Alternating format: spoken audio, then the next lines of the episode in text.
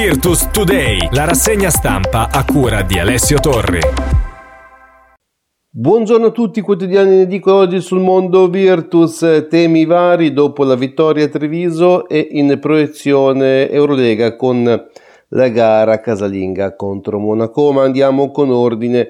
Corriere di Bologna con Luca Muleo che sottolinea l'importanza della panchina Virtus Abbondanza ritrovata, fondamentale ripartire i minuti soprattutto in questa fase. A Treviso è stato il secondo quintetto a spaccare la partita, consentendo così ai titolarissimi di riposare di più. Da Mascola Zizic passando per Lomaz e non solo, le risposte fanno ben sperare.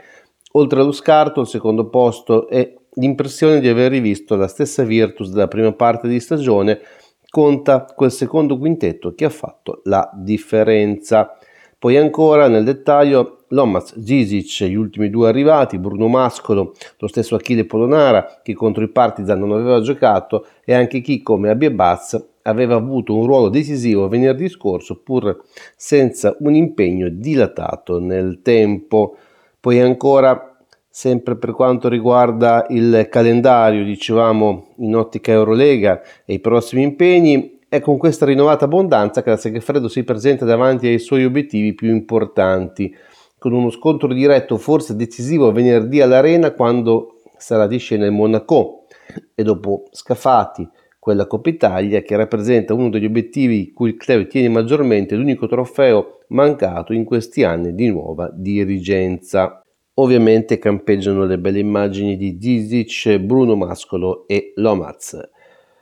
Poi è anche il discorso, dicevamo, dell'Eurolega, in particolare al lavoro per lo scontro diretto. Dopo la vittoria quasi da record di domenica, in realtà la vittoria è stata lunedì, Banchi e i suoi preparano la sfida di venerdì contro Monaco, indietro di un solo successo.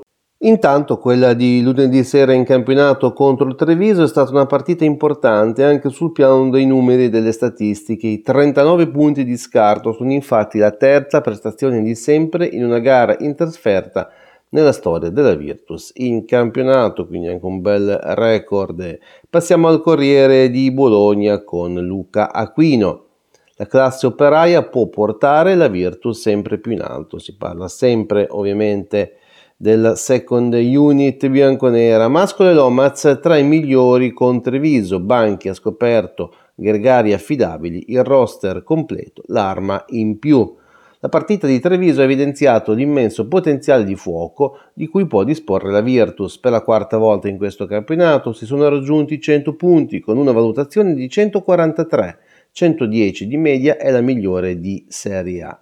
E lo strepitoso 33 su 39 da 2 con l'84,6% che è la migliore prestazione nella storia del club, quindi record su record al Palaverde. Passiamo al resto del Carlino con l'intervista di Alessandro Gallo a Carlo Recalcati. La Virtus in Eurolega vale la Final Four, questo è l'endorsement dell'ex CT della nazionale, poi Hackett l'ho lanciato io. La squadra di Banchi gioca davvero bene, spiega, e sa vincere nelle difficoltà. Daniel lo seguivo dai tempi dell'università, sempre pronto e disponibile. Poi anche parole per gli altri. Lumber mi piaceva dai tempi del Sesca, mi sembra che si sia ripreso il suo spazio. Poi dico a Bass in pieno recupero, mi fa piacere. Quindi parole dolci un po' per tutti. Anche qui la bella immagine eh, di eh, Daniel Hackett eh, seduto sul parquet durante una fase di gara ad indicare la retta via alla propria squadra.